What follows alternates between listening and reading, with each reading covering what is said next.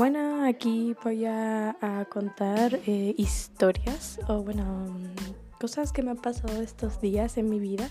de la adolescencia, lo cual es una etapa difícil y complicada y puede que algunos tips, no lo sé si lo, si lo quieren, o sea, no, no,